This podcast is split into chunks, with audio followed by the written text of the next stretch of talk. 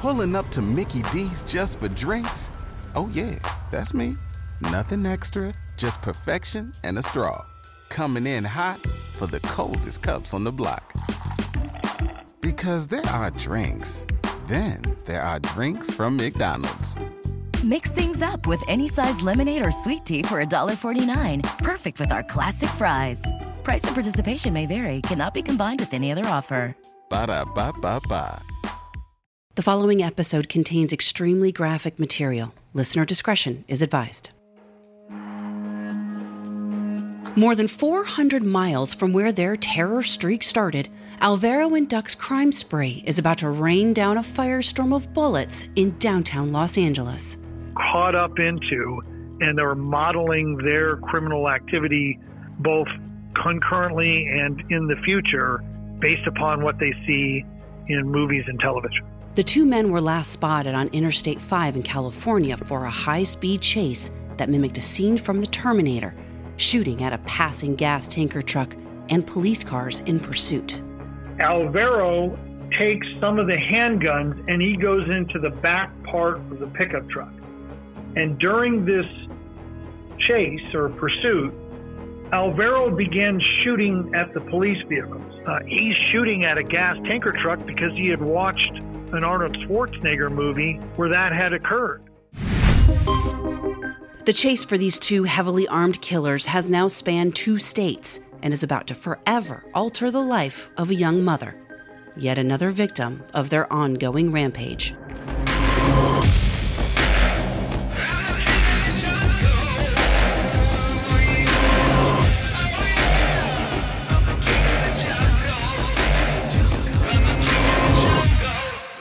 I'm Melissa McCarty. And I'm Kelly McClear. Killing Dad presents The Miscreants, season two of our true crime series investigating family murders. Alvaro and Duc took out a handful of police cars that were shoulder to shoulder in pursuit through the Grapevine area of Interstate 5. With bullets piercing tires or radiators, some of the officers swerved out of the way and out of the motorcade. Alvaro and Duc make a split second decision to get off the freeway, taking the exit to downtown Los Angeles. As they exit, they come off the freeway and there's a traffic light and it's red and they go through the red light and they T-bone a car that is going properly on the green light. And there's a very violent um, automobile collision that causes Alvaro and Duc to then jump out of the vehicle and they run towards the Hall of Records.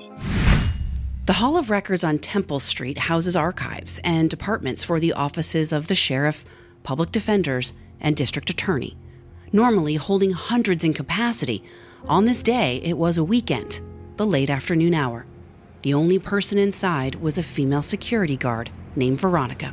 The gun battle and foot chase is now in the streets of downtown Los Angeles. Alvaro and Duc fired off rounds while they ran into the Hall of Records building.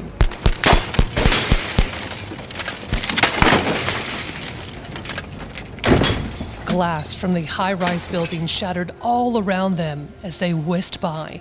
It was a firestorm of bullets being exchanged between Alvaro, Duc, and a dozen police officers from multiple agencies who have been in pursuit of them for several hours. Blake Chow was with the Los Angeles Police Department at the time.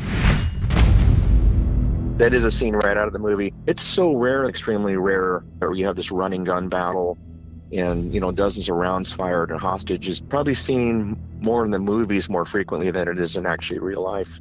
More than 300 bullets sprayed the streets of downtown Los Angeles, piercing cement, glass, concrete walls, and police cars. Downtown Los Angeles is a tourist attraction, and on this late afternoon day, a few passing bystanders in the wrong place at the wrong time were struck, resulting in minor injuries. One person caught in the gunfire was hit in the stomach. And almost every pane of glass on the first three floors has been shot out. Um, Alvaro and Duc certainly return fire now because it's not just the Kern County deputy who is still in the pursuit, and he has a shotgun that he brings out. Now you have multiple other vehicles, various different law enforcement agencies that have been following them, some for hours now. And when these guys shoot at the police officers, a hail of gunfire follows them in and just obliterates the front area of the Hall of Records. Veronica, the security guard and a young single mother, was now Alvaro and Duc's hostage. We spoke in depth with Veronica, but the passing of time has not healed the trauma of what was done to her that day. She gives details to us to share on her behalf. Veronica worked as a security guard part time. It was her second job she held around her college schedule. That day, after hearing the shattering of glass and gunfire, Veronica, who was an unarmed security guard, was suddenly staring up at a gun pointed to her head. She says the barrel of the gun was pointed at her for nearly nine excruciating hours. Once Alvaro and Duc had their hostage, they knew they had leverage to plot an escape and make demands to the brigade of officers outside. They both um, demanded that Duc Wynn be allowed to talk to his uh, wife, his common law wife in Reno, uh, Maria Calambro, Leah, and she went by on some um, uh, occasions. And so the Los Angeles Police Department in turn contacted the Reno Police Department to ask for our assistance in contacting Leah Calambro to assist in their negotiations. I was a percipient witness to Leah being on the phone during the hostage situation, trying to convince her brother and her boyfriend to give themselves up and not harm anybody and not harm themselves. And this became kind of the central point of the negotiations to talk to Maria Calambro by telephone uh, during those negotiations. So um, that kind of was the the sticking point. Uh, is that conversation taking place before they would surrender to the police.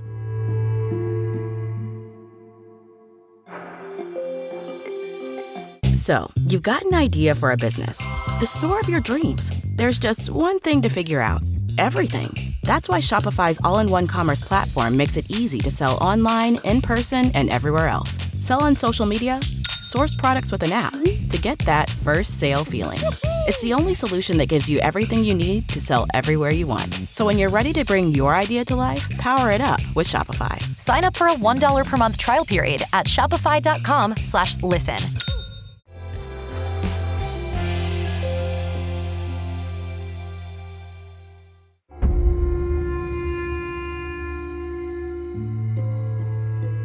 With SWAT officers surrounding the building, the LAPD hostage negotiator tried to gauge just who was calling the shots and how much danger Veronica was in.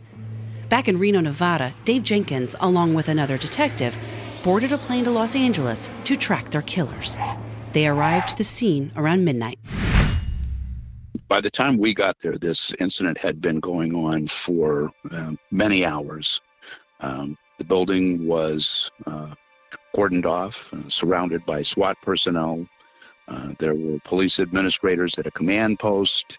Uh, the negotiators were uh, and had been for several hours talking primarily to uh, Alvaro Calambro, who was the chief uh, person involved in the negotiations.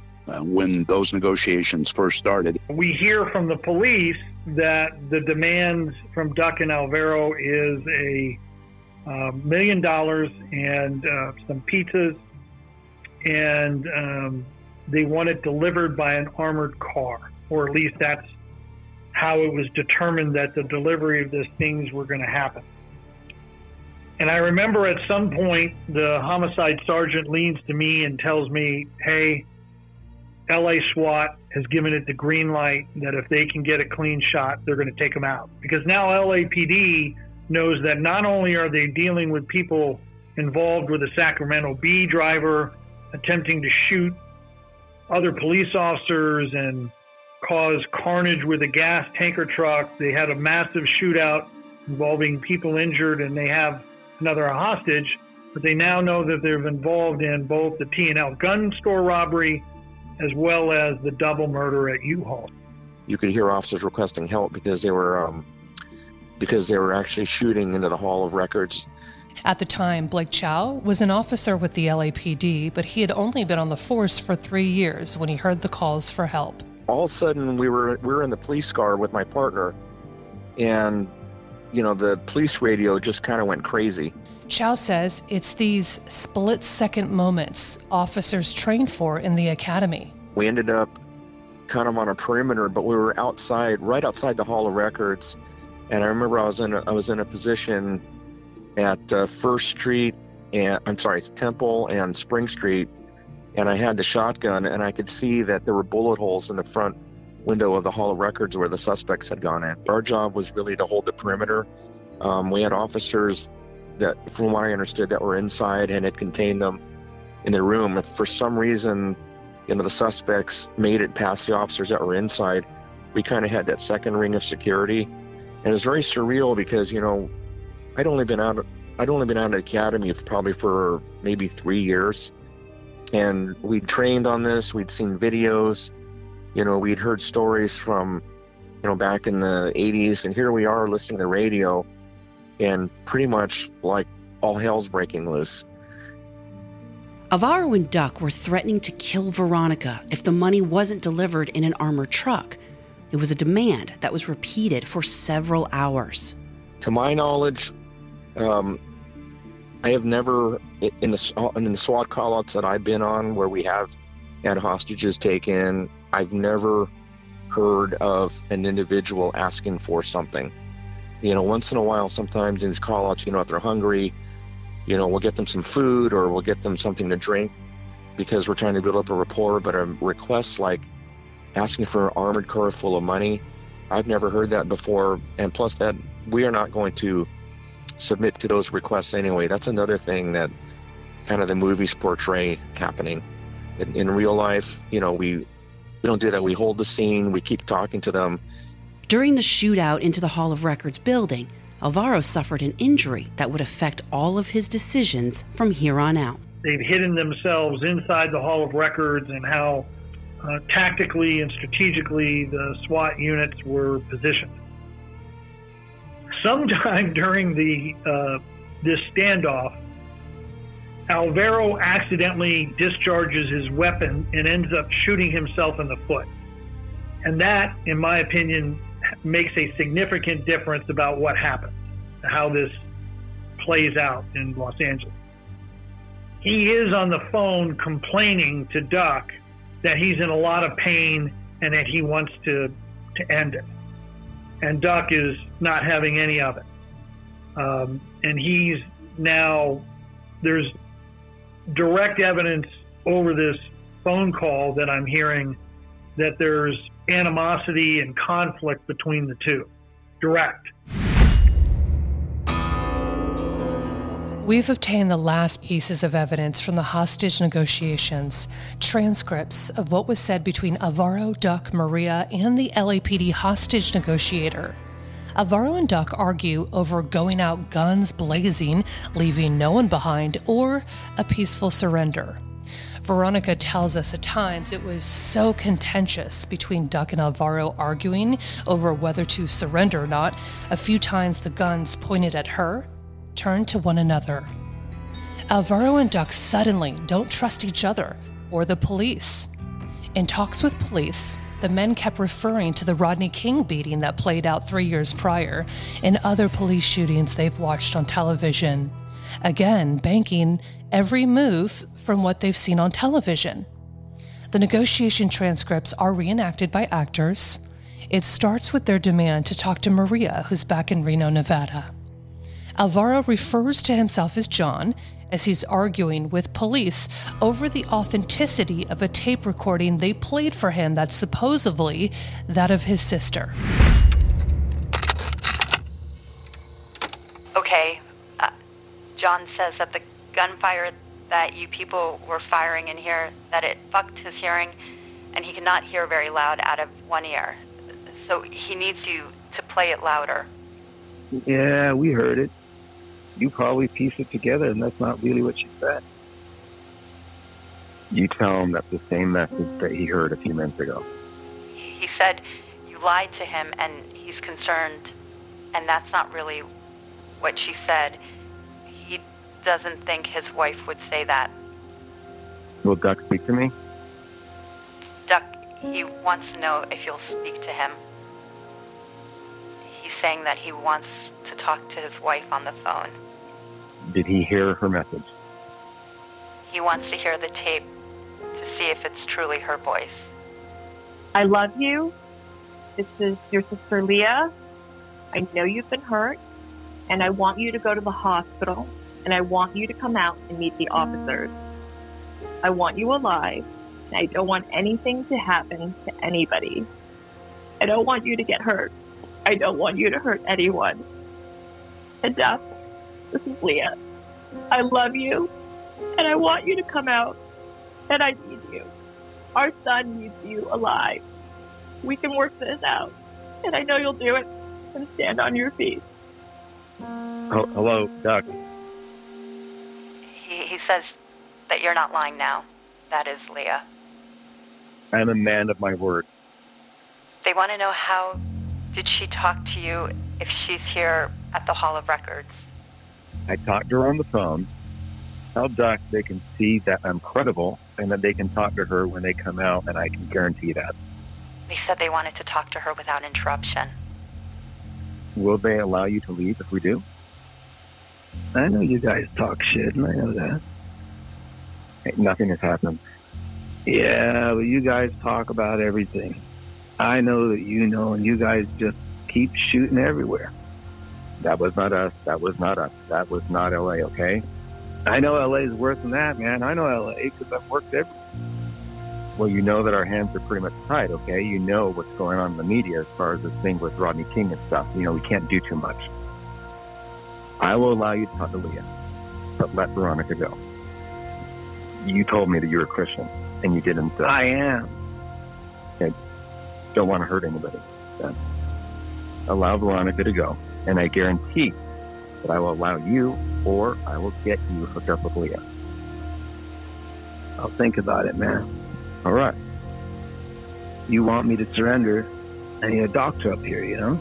I know you need a doctor. I'm concerned about you. I want to make sure that you get a doctor and that you're taken care of. This will be an honorable surrender. You can come out, no handcuffs. I will make sure. I don't want to go to jail here, man, because I know your jail here is really fucked up, man. Nothing has happened. Nobody's been hurt, right? But I need you to let Veronica go. Seven hours into the hostage negotiations, Alvaro is in so much pain, Veronica asks Duc for his cigarettes to use the tobacco to coat Alvaro's gunshot wound. She's Jamaican and grew up using alternative treatments. She was also trying to befriend the savage killers, so they looked at her like a person and not as bait. Conflict was rising between the two. Alvaro wants to surrender, and Duc has maintained a strong stance. No money, no armored car, nobody leaves alive. Here's more from the hostage negotiations. Duc, what should I say? I'll make sure that his family, that he can get his feet back on the ground. You mean like giving us good jobs? Does he want to go back to Vietnam? Yes. We'll think about surrendering, man. You come out, you want to go back to the Philippines, we'll have immigration come down, and you can talk to them. They can help you. We will surrender, man. All we want is to talk to Leah, that's all. Get her on the phone so we can talk to her. That's all we want, just to talk to her. But Is that so hard, man? I'll make sure you can. If I surrender, you guys shoot me, you know? How can I talk to them? Nobody is going to shoot you. I will be there. You can meet me. Well, I can't trust you guys, man. I know that. You know, I see too much TV, you know. Poor people come out. You guys just start shooting, you know. So I just want to talk to her, man. He wants to talk to her. She says give up. Okay, then. Hey, talk to me. Look at me. Hey, I'm here. It's been five hours already. Nobody is charged in there. Like you said, no fucking handcuffs. I don't want to be treated like that. Okay. When I walk with you, if you want me to walk with you, I'll walk with you. I'm not going to have a gun. I go, Duc kills the lady. You know Duc. I see him. He says if I go, he's going to kill this lady and kill himself. If, if who goes? Me. If I surrender, he's going to kill himself and the lady. You, you got to know that because, see, if you don't have no money, he's not leaving. Okay. You have the money or you die, you know? I have some. I know that the money is right here, okay? But we want the armored car. They told me it is en route, so the money has already arrived here. He wants the money. He says he's just going to shoot her, then shoot himself. Then what about me? What are you guys going to do to me? Come in here and start shooting? Yeah, I don't want to see anyone get hurt. He will give the lady back alive for the money in the armored truck, and you got to bring the armored car up here. He's not going to go outside. What if you bring Veronica out and get the money and bring it to him? No. See, if I come out and I get the money, maybe bring it to him, he still has a lady here. If me and the lady come out, what's he got? You've got my word. No, I've seen you guys on TV, man. I know you guys promised Ferrari and you want a cake. I've got, I have cake. Yeah, that's TV, dude. It's BS. TV. It's nothing. It's bullshit. You know that, and and and I know that. I guess it's real, man. TV is false. TV is not real. All I want is to help my family, man. I'm not asking for too much. I'm not. I'll make sure you get proper help. All I need you to do is come out. My feet really hurts. If I come out, you'll throw me to the ground. No, you will not get thrown on the ground. I will be there. It's all about me. He don't want to give her up or come out without the money. I will. I'm trapped. let me talk to Veronica. Can can I convince Duc to let me go? No. Why? He wants the hundred thousand dollars. Ask him if I give Alvaro the one hundred thousand. If he comes out with you, I will give Alvaro the money. He can take it back in there. I'll tell him. I want to get out. If you guys don't let him talk to my sister, he'll go crazy. That's all he has left. That's all he wants. Let my sister talk to him right now, and we will walk out. Ver- Veronica? Yes, Duc has the gun to my head, and he says he'll throw out two guns. And if you do anything or, or shoot him, he has a gun to my head, and he will shoot me. Hey, nothing will happen to you. Tell him to throw out the gun. T- tell him to throw out the gun. Duc was admittedly putting the fate of the standoff in the hands of his wife Maria. He wanted her, some 400 miles away in Reno, to determine what he and her brother should do. Meanwhile, as Maria was at home, surrounded by a handful of officers and prosecutor David Stanton listening to her every word, guiding her to help end Veronica's nightmare and their terror streak. Leah begging them, uh, sobbing uh, in front of us in her their trailer home up in Reno, begging them to give up, that they have a son together. Maria's response to her husband and brother is read by an actor. They call me because they want to meet, like I told you. They said they want to say goodbye to me. They said police surrounding them and they are going to kill themselves. I said, I can say more to them, like, I love them. I love them because it's the last time we will be together. On the ninth hour, now the next day, January 17th, 1994, the long night of terror for Veronica, who endured hours of Duc threatening to kill her and then himself, finally comes to an end. Alvaro had convinced Duc that it was time to give up. Um, the hostage negotiator for LAPD gave him directions about what to do with their weapons. And in essence, obviously, it was to put him down and to walk now to the, you know, the carnage that was the front of the Hall of Records and all the glass out there and under, you know, bright, bright lights uh, that were down there, they come out with their hands up. And are taken into custody. Riddled on the floor of the Hall of Records building are a handful of Pepsi cans, black ankle boots, an automatic with a silencer, the one stolen from the gun store shootout in Reno, and a revolver. Detectives could get lost in the maze of shell casings scattered throughout, marking each one that could have caused more than structural damage. By the grace of God, not one officer involved in the shootout downtown was injured. Young Veronica was freed, left alive, but emotionally traumatized. She's a victim. She's a victim of kidnapping, you know, uh, armed kidnapping, kidnapping with a deadly weapon. Veronica said Duc was stone cold and evil. She says Alvaro was kinder toward her. Yet the mental scars from having a gun pointed at her head all night remains, along with Duc's voice echoing decades later that he will kill her and then himself, rings over and over again. Officer Blake Chow was standing outside the perimeter. Just based upon the scenario and the fact that they had this wanton disregard for life, they were shooting their way in, they had hostages. I, I didn't expect that they would come out, uh, be, you know, come out um, and be taken into custody just because I felt that just in my young police officer mind that they probably would have engaged SWAT officers, you know, in a shooting or maybe even taken their own life. I was actually stunned when they were taken into custody and brought out. I didn't think that it was going to end that way. Alvaro and Duc stayed true to their word, putting all their guns on the floor and walked out with their hands up. Veronica tailed behind. The brothers were separated for the first time since their terror streak started two weeks prior. Duc was taken into LAPD custody and placed in a holding cell. Negotiation uh, Alvaro Calambro had accidentally discharged one of the firearms that he was using and had shot himself in the foot.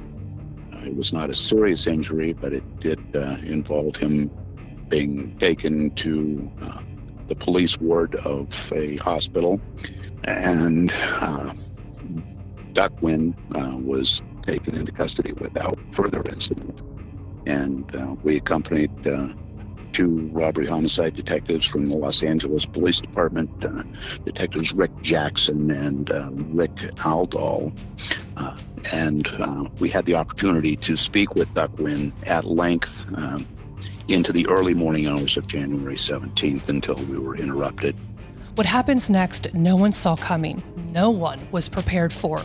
Detectives, Alvaro, and Duc were about to get rocked with fear an event many to this day have yet to recover from. Coming up on the miscreants, sheer utter chaos of godlike proportions. And then I got the phone call you guys have to be back at work at 6 a.m. And um, we, uh, it's because they had, I think they had mobilized us, if I remember. They brought everybody in. It actually occurred uh, at 4:30 in the morning uh, during the course of our interview in the middle of it. I remember distinctly that that table was vibrating across the floor away from us, and we had to hold onto the legs uh, to keep it over the top of us.